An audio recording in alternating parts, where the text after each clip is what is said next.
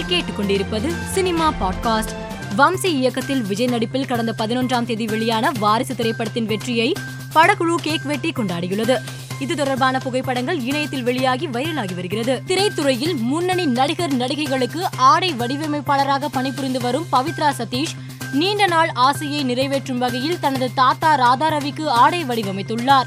தனது பேத்தியின் ஆசைக்காக மறுப்பு தெரிவிக்காமல் பவித்ரா சதீஷ் பிரத்யேகமாக வடிவமைக்கப்பட்ட உடையை ராதாரவி அணிந்து புகைப்படம் எடுத்துள்ளார்.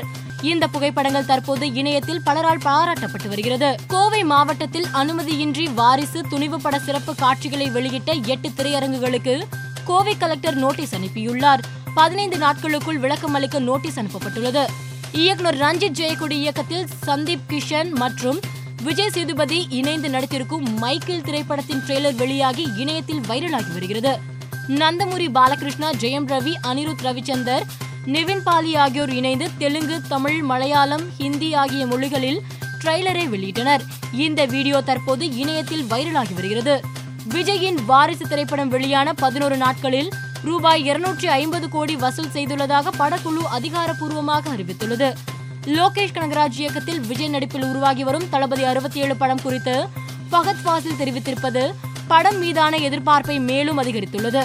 ஃபகத் ஃபாசிலிடம் லோகேஷ் கனகராஜ் இயக்கும் தளபதி அறுபத்தி ஏழு படத்தில் நீங்கள் நடிக்கிறீர்களா என்று செய்தியாளர்கள் கேள்வி எழுப்பினர். இதற்கு ஃபகத் தளபதி அறுபத்தி ஏழு படம் எல்சியுக்கு கீழ் வருகிறது. அதனால் நான் அதில் நடிக்க வாய்ப்புள்ளது என்று தெரிவித்தார். இவரின் இந்த பதிலால் ரசிகர்கள் பலரும் மகிழ்ச்சி அடைந்துள்ளனர் மேலும் செய்திகளுக்கு மாலை மலர் பாட்காஸ்டே பாருங்கள்.